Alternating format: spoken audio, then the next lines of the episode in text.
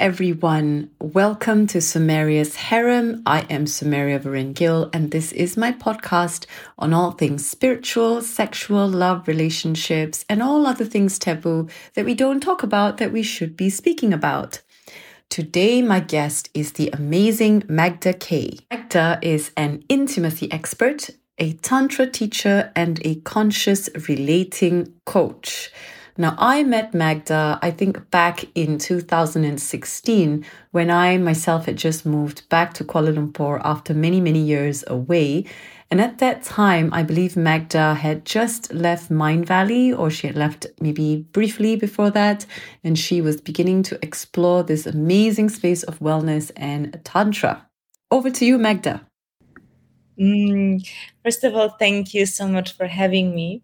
And yes, we did meet quite many years ago. I don't even remember how or when, but it was such a beautiful time. It was in Kuala Lumpur, Malaysia. Like you said, it was just the beginnings.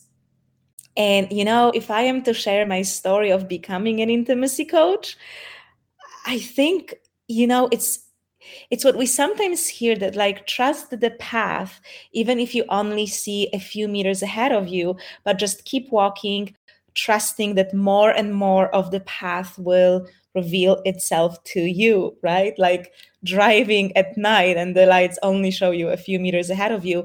And when I look back at it, this is really how it's been.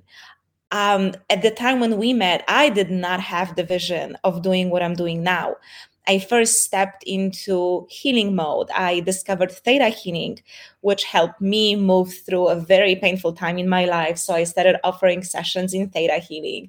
Then I went into the femininity work, and I went deeper into Tantra and sexual practices for my own healing.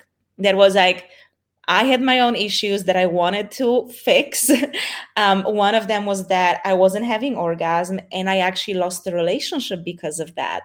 And in fact, it was in Malaysia, I think, before we met. So the fact that I wasn't having orgasm was like, it was really painful to him. He didn't know how to deal with this. It was just, you know, hitting his masculine pride. And eventually we started drifting apart. So when that relationship ended, it really served like a proper kick in my ass to look at it and to own that my sexuality and my orgasm is up to me.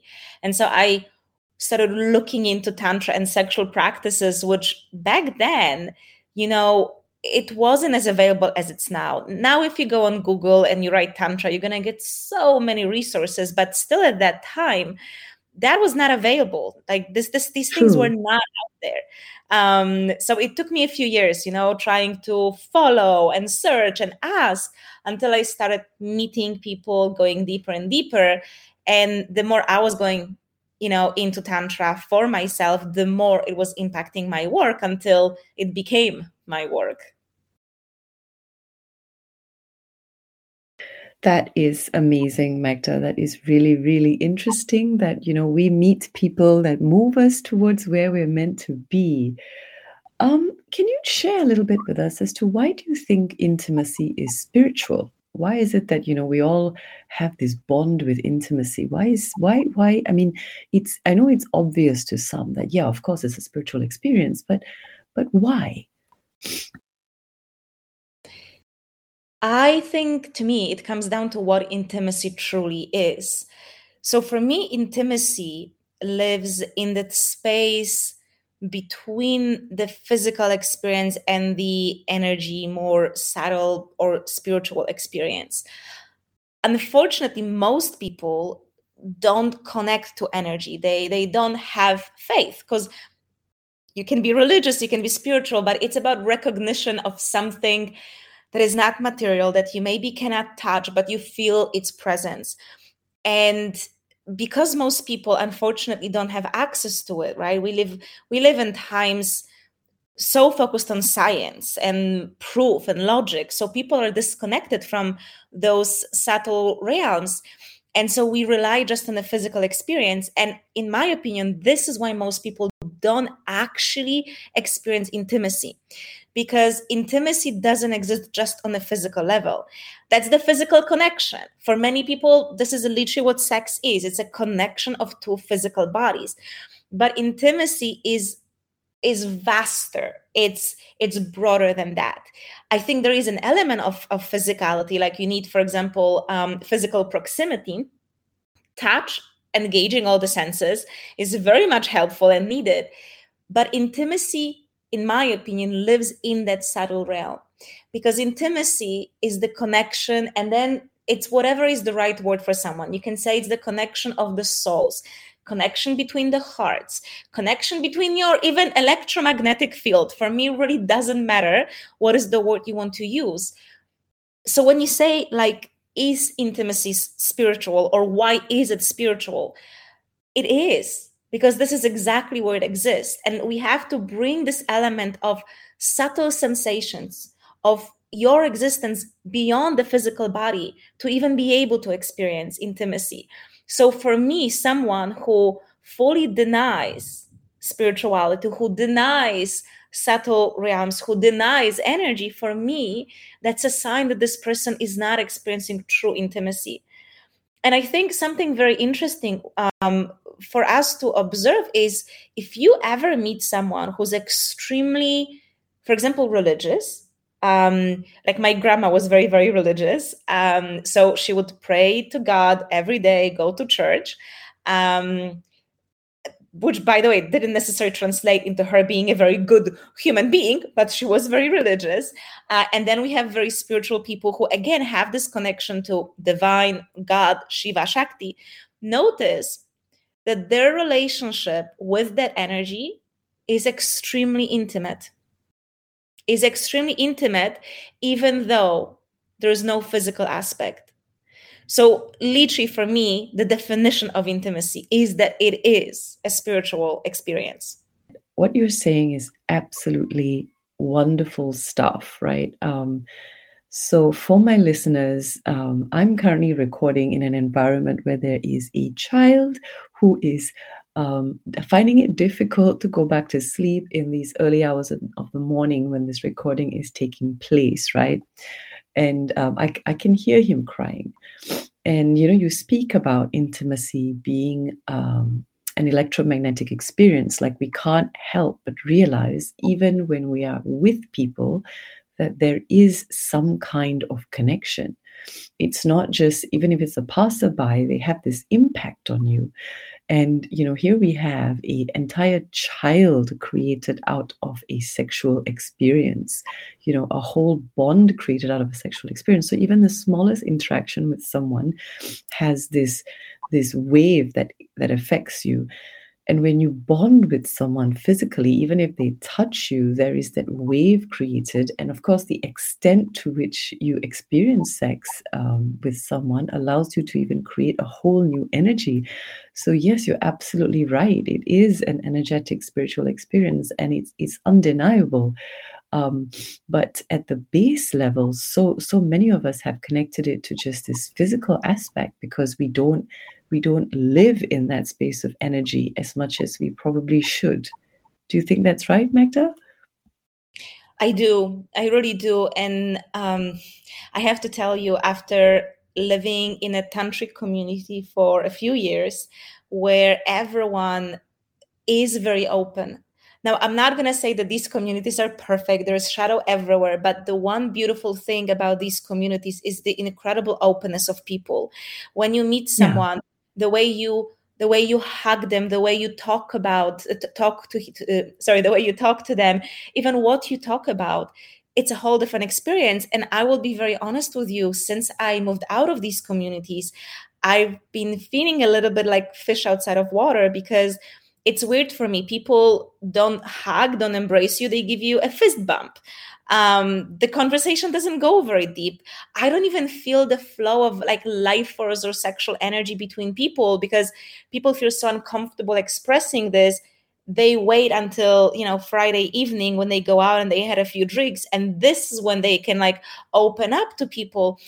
And I've been personally struggling a little bit with this, because I'm just kind of shocked and confused how to talk to people, how to connect to people, because, you know, I've done all of this work to open up, and now I'm just like, oh, wait, not everyone is in this space. And so through contrast, I'm seeing this, I'm being reminded, because of course, that's how I used to be before, you know, I got into Tantra and did all of this work and started working on my own body. I was the same. And it's such an interesting contrast for me now to be reminded of that and finding a way, how can I still connect in the most intimate way with people, even though they don't have this energetical experience on their, you know, in their daily lives. But it's really sad, I would have to say, because you feel, at the same time, I feel and I see people really longing for that depth. And it's like they're absolutely unaware how to get it, because no one told them that it comes through those subtle spiritual experiences. They think that, you know, the more they go out with their friends, the more they party, the more they laugh, the more they're just having normal traditional sex, that this will bring that deep connection, and it doesn't. And, you know, when we met, I don't remember if it was when we met or before that, when I lived in Kuala Lumpur, I went out every weekend. I was drinking and partying. It's because that was the only way that I knew to get connection, to feel that I belong. But it was never fulfilling. Like, I always had this feeling of emptiness afterwards, because it wasn't real. It wasn't deep. And only through incorporating, like, my own soul, my heart, like talking to myself, only through these practices that I actually start understanding and feeling what that true intimacy is. So yes, I do feel that it's really sad, to be honest, that our society is so strongly focused on just logical aspects of just material world of, you know, it's like, unless science proves that something exists, then it doesn't exist, right? I mean, as far as I'm aware, science hasn't yet proven love, although the only thing we talk about is chemicals in the brain. It's like we're trying to take these deep, powerful phenomena, and we want to like scientifically prove them or analyze them, and we're destroying the magic. So I honestly wish that people allow themselves to be a little more crazy, a little bit woohoo, a little bit witchy, because that would really translate into more intimacy and more fulfillment. That's amazing, Magda. What you just shared there is so, so, so open. And I love the anecdote you made to the Friday evening when people finally let go and have drunk. They've lost 4.5 days throughout the week of that connection with themselves, and it's just Friday afternoon. By the time it's Saturday morning, they're back to getting ready for Monday again. This flu of mine, oh, it's pouring, it's pouring out, it's pouring. It's one of these things, right, that we live in denial of, I guess, because in ultimate truth, we don't trust ourselves.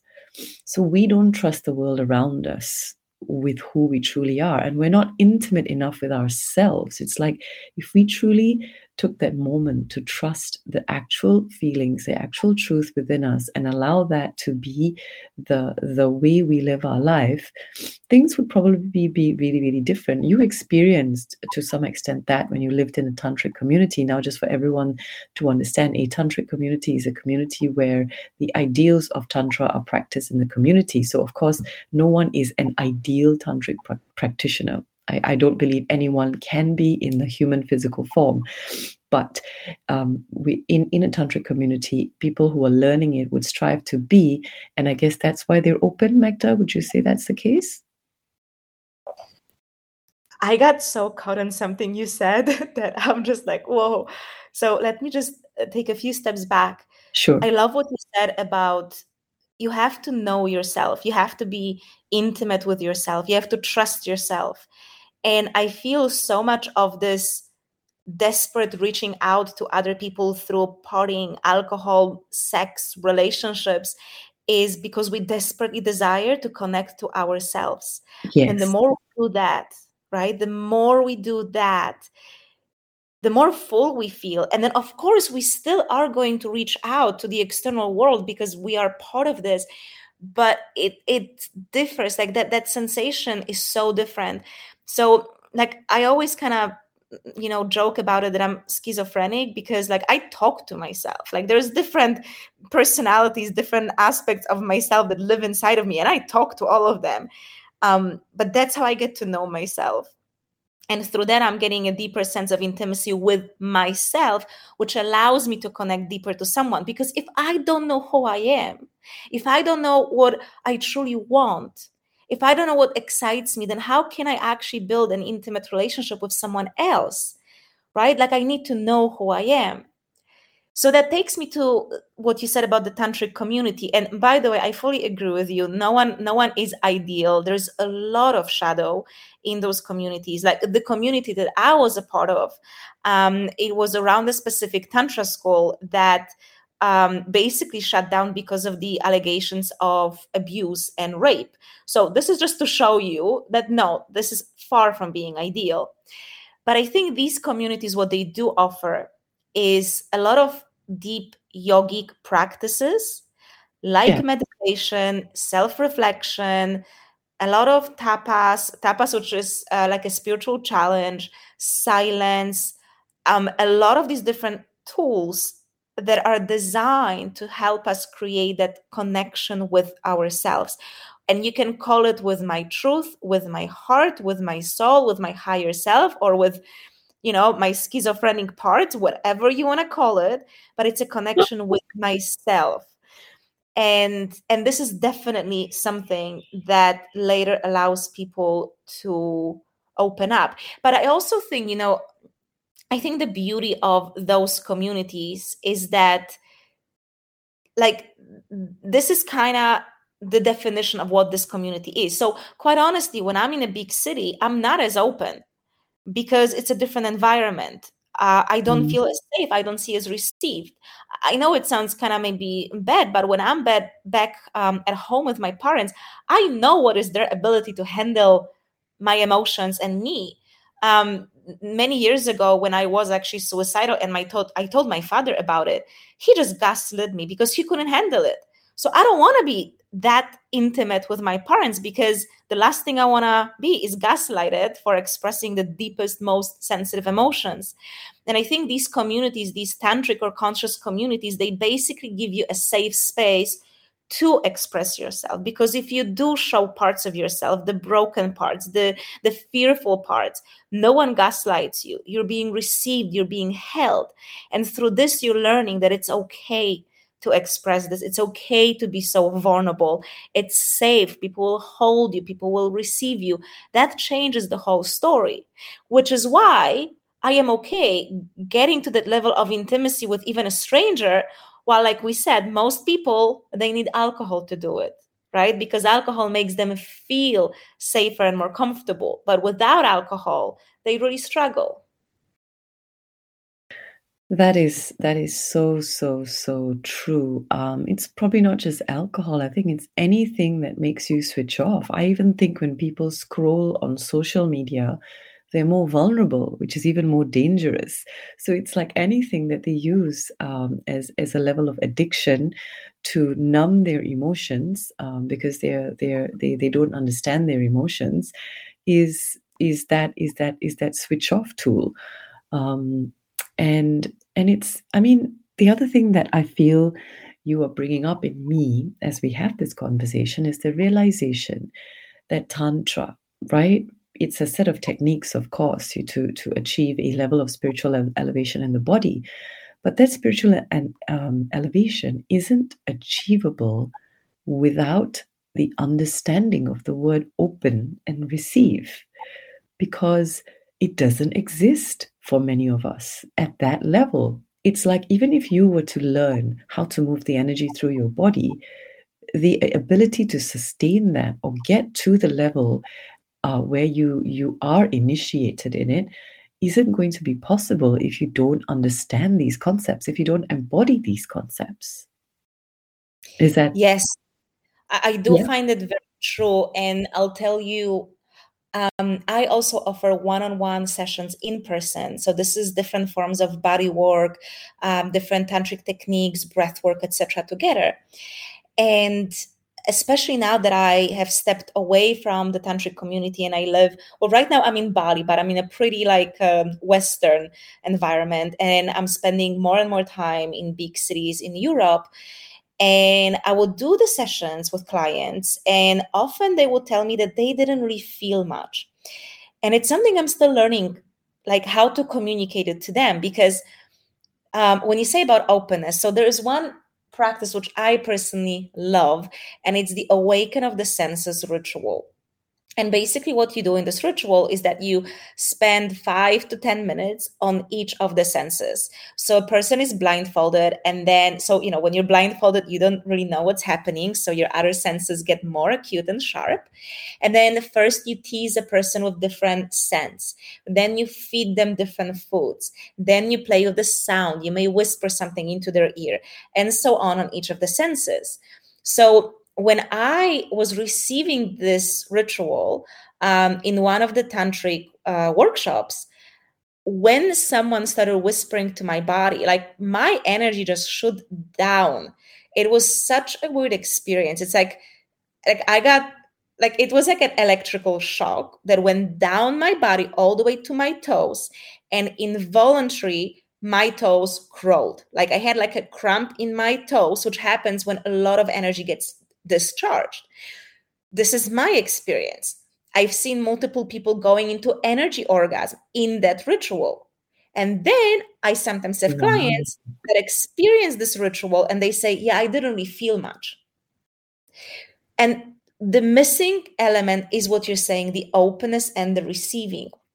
And I would say, you know, imagine, actually, a good friend of mine, she recently started a weight loss journey, and she got to the point when she was very stressed and she got really overweight. So she wanted, I think, to release like 20 or 30 kilos in total.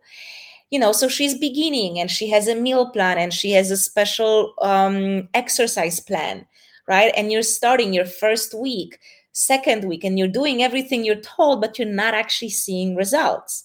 Now, 3 months after, she lost 14 kilos. That's amazing. But it takes consistency for something to shift in your body, and then you have the results. And it's the same here. You know, we need to do practices that allow for this switch in our body to take place that makes us open and receive. And this doesn't have to be done through Tantra. This can be done through yoga, meditation, breath work. I personally like breath work the most because I find that breath is such a powerful tool to open the body, like crack the body open. I personally love inner dance. So these practices, I think they're great. But whatever practice you do, you know, do it enough so it opens your body, your physical and energy body. And then from that place, even the simplest tantric technique can literally take you into outer space. Like I've had my deepest spiritual experiences through tiny little things because someone touched me, because someone whispered into my ear. I didn't require a lot, but I did do a lot of work before that allowed for the switch in my body to happen that made me more open and receptive. And to me, this is essential. I'm so happy you brought it up because it really is essential. And this is where a person needs to understand, look, it's going to take some time before I feel the difference. And if your whole life you've been living from a place of contraction, so you don't even understand how it feels in your body to be open, you have to trust. You have to trust because you will, one day you will feel it. But for now, you just have to go through the practices trusting that one day something will click. Amazing. That is so well said. Something will click because that is essentially it. I feel that moment when you realize, oh my goodness, what have I been doing all this while? And that embodiment sets in, that inner strength that like, I got it, you know, I can feel that connection with someone that I did not feel before. I just want to take this moment to validate you as well on the statement you made just now about how we should be more aware of these energies and not wait for signs to confirm any of this stuff, right? Because I may have mentioned this in an earlier podcast, but that was the story with me. So I was an early starter in this space. Back in, I think it was 2002, 2003, when I went for my first meditation course with Dr. Deepak Chopra in LA. I went all the way there. I was living in London at the time. I went all the way there. And then I came back to Ernst & Young where I worked, and everyone was laughing at me for practicing meditation. And here we are, 2023. Look around you. It's like the wellness industry has become a huge thing. You know, we've got apps called Headspace that are worth billions. It was me trusting myself to have opened myself up to that journey. And you have no idea where your heart can actually take you if you let it.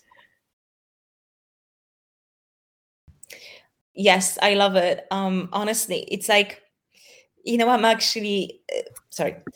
What I believe is that we have like different sources of wisdom in our body. And I think that the logical brain is one of them. But you have a logical brain, and then you have your heart, and you have your gut, right? And all of these voices will be guiding us a little bit differently. And I don't think it's right to say that one of them is more important. Like logic should not override your heart. They should coexist and support each other. You know, They're meant to be a team. They're not meant to fight for who is right and who is going to take power from the other. And I think that this is the sad thing about our society, is that like, it seems like a competition between the mind and the heart, instead of realizing that they're meant to coexist. Because also without the mind, if you just go with your heart, like, you know, love doesn't conquer all. I know it's a beautiful concept, but it doesn't. So we do need some mind, right? If you're going into the relationship, you shouldn't just be with someone because you love them. You do need some logic there as well. But ignoring the heart and trying to live your life just from the head is just as kind of ridiculous, because the head is not equipped to handle certain things. And it's really, for me, the union of these that allows us to move forward. And I don't know, I feel like, you know, in the Western world, we are so stubborn about following the logic and science over everything else. To be honest, I was thinking about it the other day. You know, there's the saying, I don't know who said that, because my dad shared this quote with me when I was a kid and it stayed with me. So I do not know who actually is the original author, but he said that when it comes to God, if God didn't exist, we would have to create one. And it's basically to represent the fact that as a society, humans need God. And so whether God is real or not, you know, we would still create one. And what I think is, when you look at how in the Western world people look at science, they've turned science to God. If you feel like, what is the definition of God or religion, right? It's like you have one God and you obey God no matter what, right? You don't question God because God is omnipotent, omnipresent, omni-knowing. And if you think of it, this is literally how people approach science. Science cannot be wrong. You don't question science, right? You just take it. Science has all the answers. And it's like, you guys are literally worshiping science.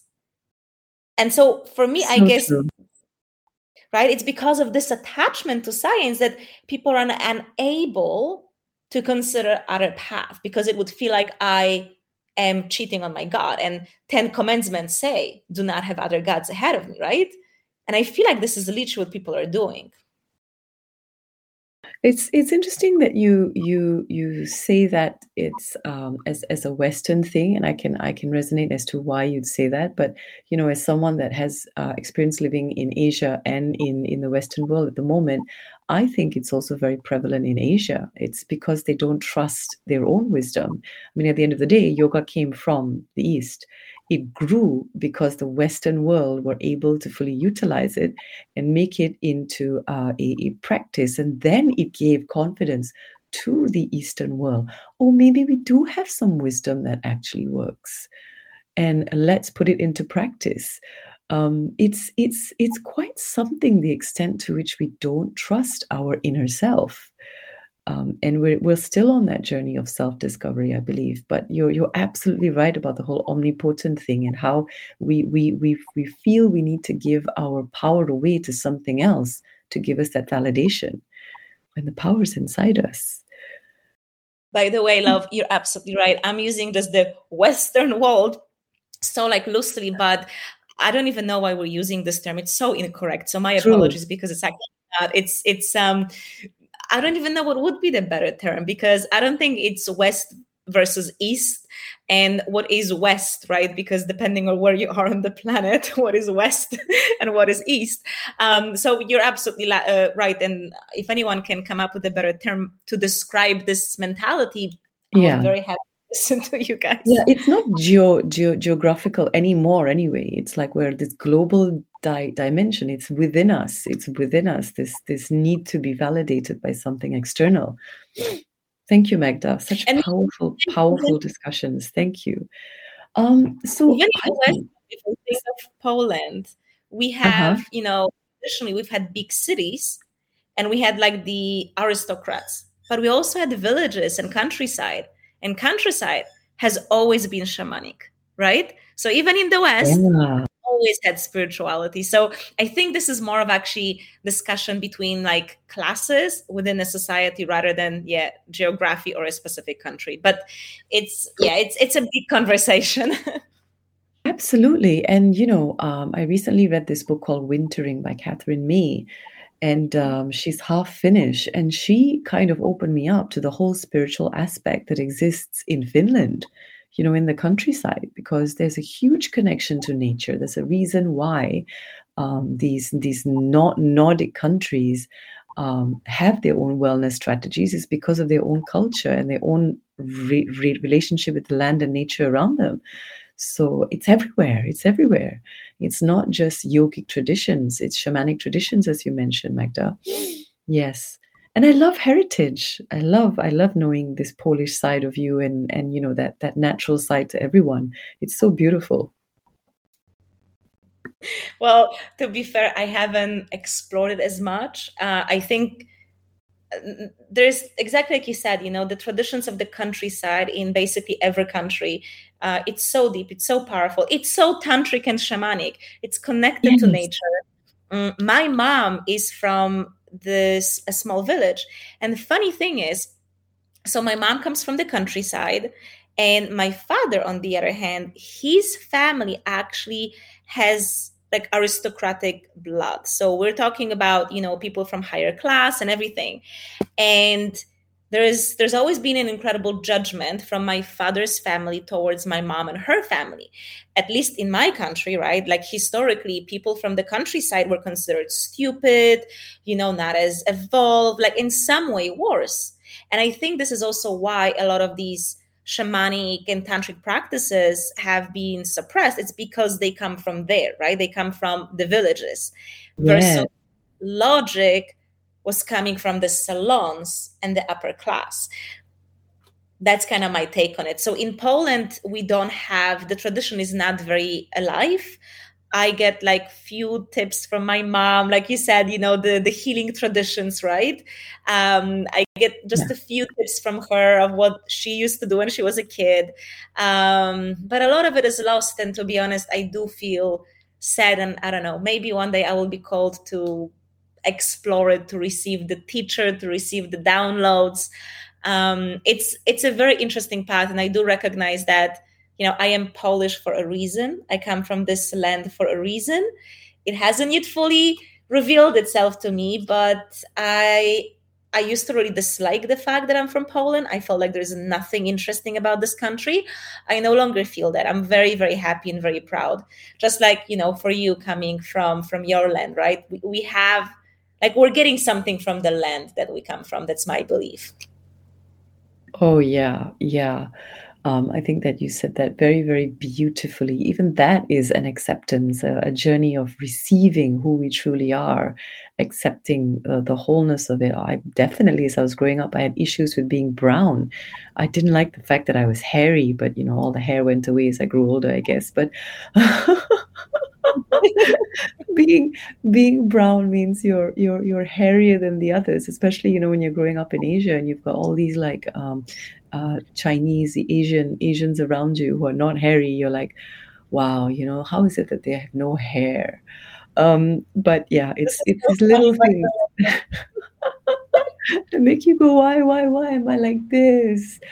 But yes, as you grow older, you discover an intimacy about yourself that I would never exchange with anyone now. I love who I am, and I love this journey, and I love my roots, and I love discovering other people's roots. This is it. It's like the more intimate I get with myself and my own roots and who I am and my journey and what my body's trying to tell me, the more I can relate to someone else. Yes, and I also found that I actually get to accept people more, because the more I, like, you know, you said about the hair, I've always been very hairy. Really? I heard this, I'm not a doctor. I don't know if it's 100% true, but apparently if you have dark hair, like I have dark hair and dark eyes, that basically means you have more testosterone, and testosterone is what makes you more hairy. This is why, like, Latinas, they have a very strong sex drive. They're very sexual, but they're also naturally more hairy. So that's something I heard when I was younger. Ooh. I am naturally quite a woman. And yeah, it's been like a bit of an issue. And I always kind of joke, is like, why is it that all the hair on my body grows so fast apart from the hair on my head? I think the hairy woman made this theory, but definitely worth checking out, everyone. There might be some truth in it. Sounds really interesting. So there is a lot of it, you know, even like with my smell. That's also been an interesting journey for myself. I do sweat a lot, and I am a big fan and proponent of going as natural as we can. So I don't use deodorants. If anything, I'll use a lemon. I don't really use a soap or a toothpaste. I have like all natural replacements for that. But also learning to love my natural smell, which is something our society doesn't like. You should smell like perfume. So learning all of these things about myself, having that intimate connection with me, naturally translate into more acceptance towards others. And basically this allowance, like allowing other people just to be themselves. Right? So if someone is hairy or whatever, even if someone is like overweight or does stupid things, whatever, I'm like, hey, this is your path, your journey, right? And I don't need to judge. I don't need to tell you to change. Like, I have found for myself way more acceptance of other people. And it feels so good because, oh my God, in the past, like all this judgment of other people, it takes so much energy. Oh my goodness. I so agree. And, you know, hair turns a lot of people on. As I've grown up and realized, being hairy, I mean, like in France, I believe they love hairy armpits. They keep their armpits hairy. A lot of people actually even shave off their pubic hair these days, right? They get it waxed or whatever it is. And I've done that too. And it's a personal thing, but I know there's a lot of people out there who love having that, who love seeing that, and it turns them on. It's a personal thing. It's a personal journey. You're absolutely right. And you know what? With the pubic hair, so at some point I tried like sugar waxing of everything, right? Going Brazilian. And I don't know, I did it for a few months. And then one day I got so sad because I was like, what if like I no longer have pubic hair? I realized like, oh my God.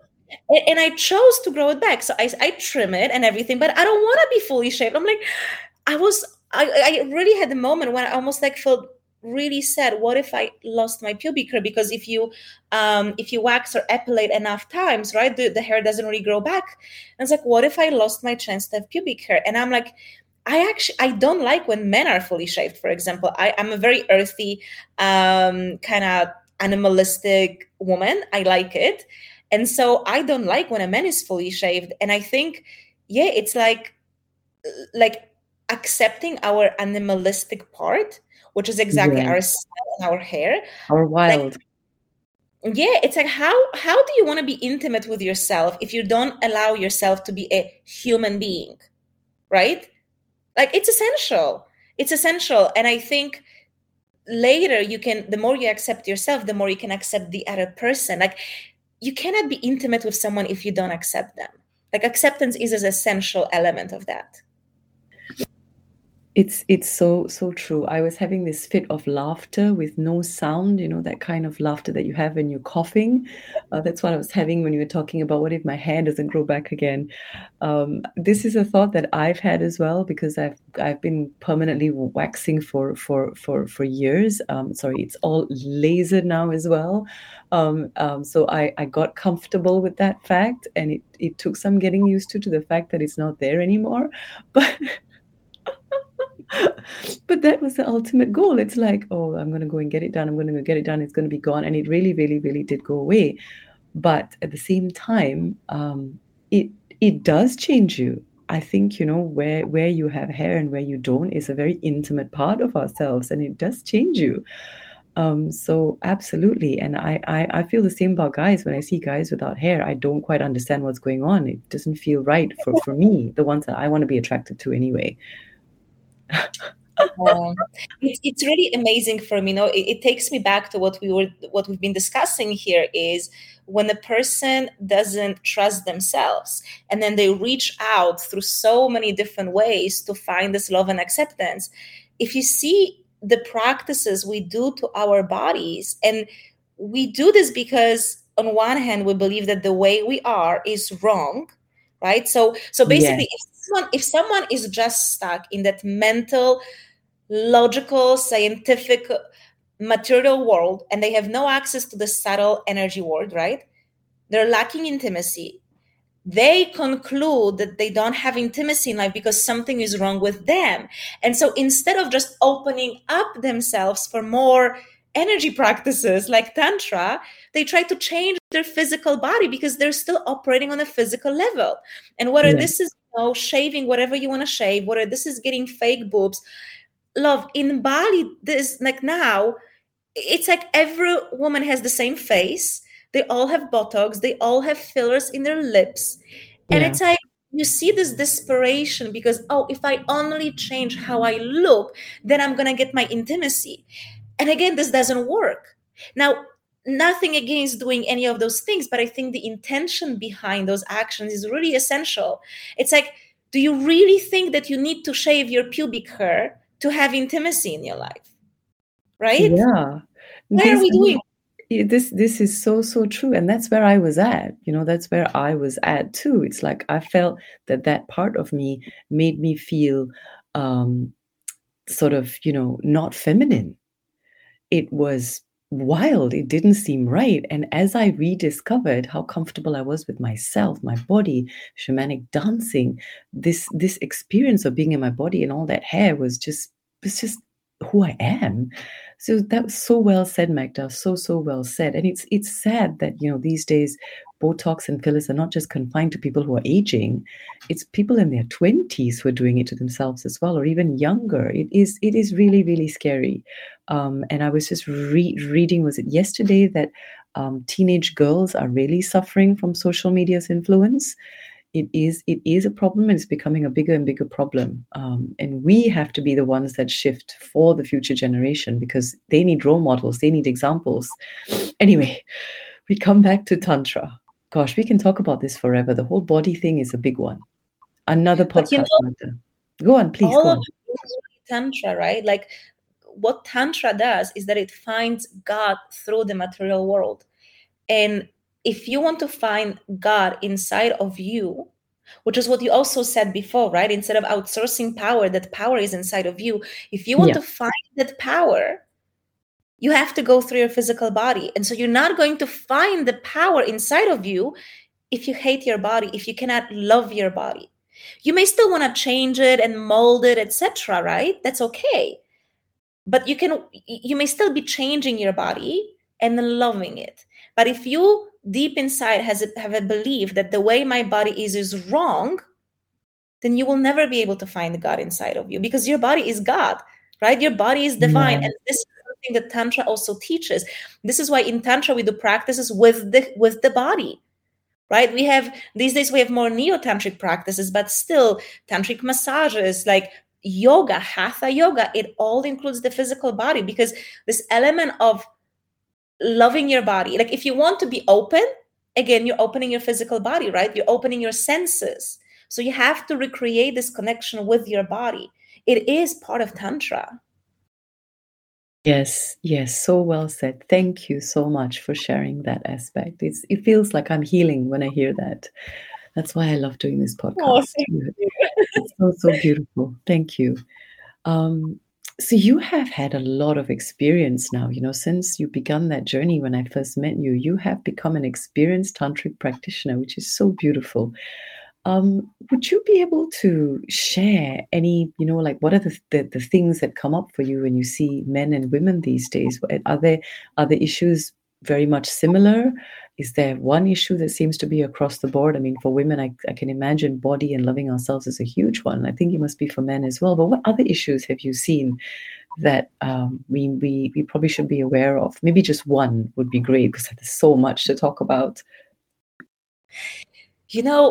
The thing that I see the most between people, it's maybe not even really tantric, but it's more about communication. And good, effective communication starts with knowing yourself, which is something we've already mentioned many times during this conversation, right? Yeah. You have to know yourself. The problem is that we try to run away from ourselves so far. We're so afraid to go inwards. But you have to go inwards to understand what you really need, what you're scared of, what your boundaries are. You have to have this understanding of who you are to communicate it. Instead, what we have is men, women, and lots of couples that are not actually asking for what they need. Either they don't ask for anything, or they ask for something else, and then they get upset that the partner doesn't meet their needs. And it's all about outsourcing power, which you mentioned. Right? I am too scared to go within to learn about myself. And I am putting this unspoken expectation on my partner that you are going to take care of all of my needs without me needing to ever actually learn what those needs are. And so I think this is, for me, one of the biggest issues that I see that really creates a lot of, I think, issues for people. If I can truly connect to myself, and again, this is me going back to this, like me being schizophrenic and talking to myself and these different parts of myself. If I do that, then I know what I need. Then I can ask for it. Yeah. And I can ask for it in a loving way, right? Because it's like, I don't need to attack my partner because I am not angry for them. I'm not angry at them for anything, at least not yet. So I express my need, and then they have the right to respond. And they, again, here, they need to be able to connect to themselves to know what is their truth. Are they able to meet me where I want to be met? And through this, you start creating a good relationship, not just intimate relationship, even the relationship with yourself, really. So for me, this is the essential aspect, And again, it goes down to know yourself. And knowing yourself comes from spending time with yourself, contemplating, self-reflection, whether this is a meditation, whether this is a yoga practice, breath work, or journaling. But you have to do this. So instead of always running away from yourself and going partying and drinking, or going to work, or working out all the time, actually spend time with yourself, like invest in this relationship.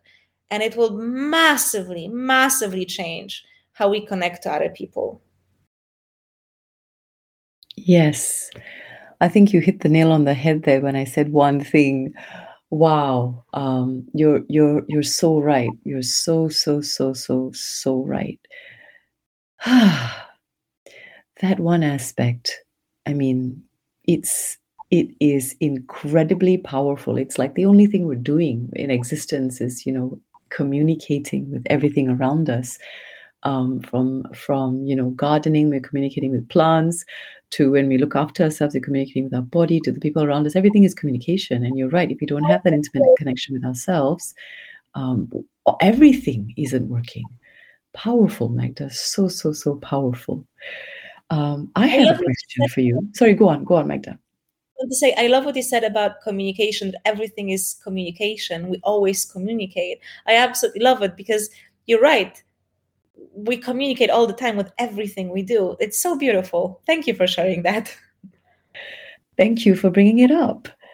And I have a question for me. This is for me. Maybe someone else will be listening and they might resonate with it as well. So, you know, I'm currently in a long-distance situation with my partner, a long-distance relationship. And of course, that means I'm not having sex. And some days it's easier than others. But, you know, it is what it is. And sometimes I wonder, you know, what should the body have in terms of enough sex? Does Tantra provide that as a reference, or what would you answer for that? What is enough sex? I don't think I have the answer for what is enough sex.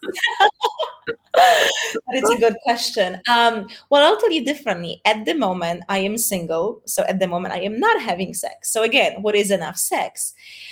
So maybe the way I would look at it is that everything we do in life is to meet a certain need. And so we're having sex for a certain reason.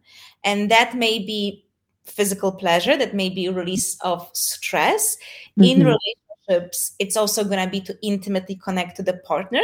But we're also having sex with the partner to solidify the relationship, right? It's a bit like, can sometimes come a bit from a place of fear that, oh, we need to be having sex to make sure that we stay together. So there's a variety of different reasons why we will have it. And basically, if we think of a motivation of anything we do in life, there are only two motivations. One is to move away from the pain, and the other one is to move towards pleasure. So I would say for anyone in this situation, I was just going to spend some time contemplating, right? What is sex to me? What does it give me? So what pain does it allow me to avoid? And what pleasure does it give me? And then see if there may be other ways, right, to meet those needs that don't necessarily require physical sex with the partner. Of course, you can have Zoom sex, you can masturbate, all of these things are there. And I would say make the use of them.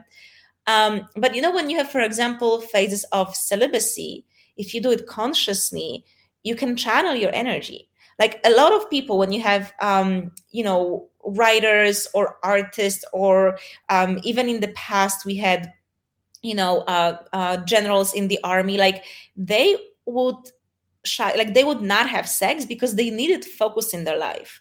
So what if you were looking at these times when you're away from your partner as your intentional or conscious celibacy period? Right? So in this moment, you have all of this energy. And what if you just use this energy to produce something? What if these times could be the most focused, creative, productive times in your life? I think, you know, I think a lot of it is kind of our approach and mindset, like how we choose to perceive something. Most of us think like, oh, I don't get to have sex with the partner because we're away. So we're focusing on what I don't get to have, instead of the positive aspect of the same. Oh, I'm cultivating all of this energy. What if this is my time to build my dreams, right? That go beyond the relationship. So that's probably something I would tell anyone who is in that situation of a long distance relationship. How does it land? Because it lands great, because, you know, I was going to ask you what should people who are single do, and I think you've answered that one too. It's a situation, I believe, you know, like we talk about sex. I don't even like to use the word sex. You know, when I spoke about it with my partner just now, after I said it, I was like, I don't really like that word very much. So I think the right word to use would be intimacy, actually. And when I use that term, I suddenly feel like there's so much more, even for someone who's single. It like answers so many questions. I also don't like the word sex, and I hardly use it. I use the word sexuality because to me, It just feels broader. If you say sex, for me, sex literally means like penis in the vagina. That's kind of like what my body feels when I say the word sex. I also don't necessarily like the word like lovemaking, because I feel lovemaking is a little bit, you're still talking about sex, but you're just being naive because you want to like, kind of making more poetic and romantic and everything. So I also don't like this term. I still think it's very limited. Because I also think that you know, not everything needs to be about making love. Like me and my best friend, like we say the same thing, that I like both to fuck and to make love, right? It's just different spectrum of the experience. But I think for me, the word sexuality lands the best, and exactly also intimacy, because it reminds you that there's way more to experience than just penetration.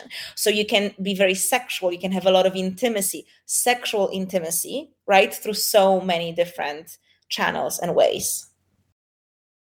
Thanks so much, Magda, and thank you so much for speaking to us today.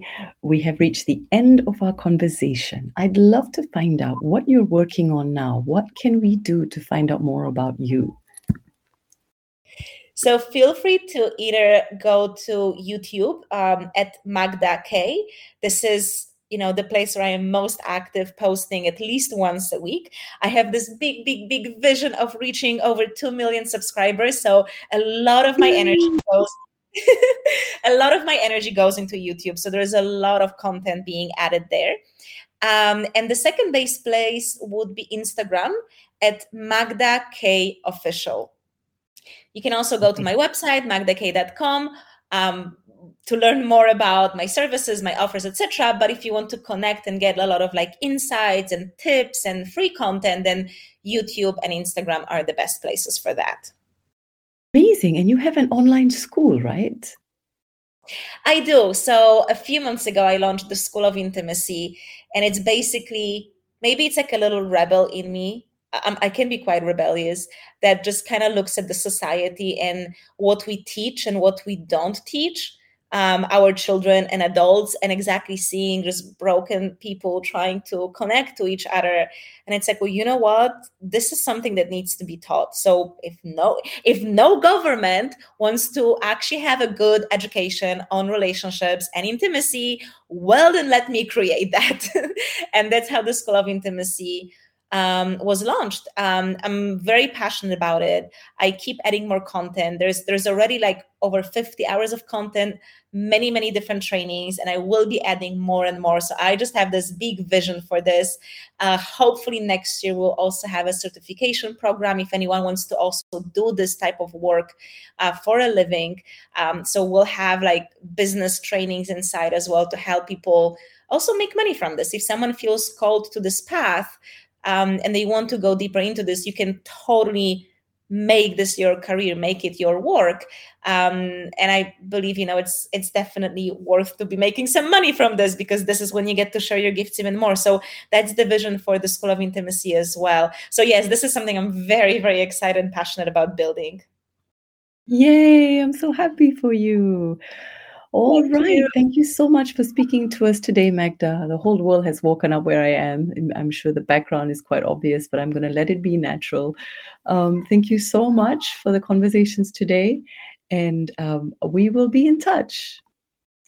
Thank you so much for having me and for everyone tuning in.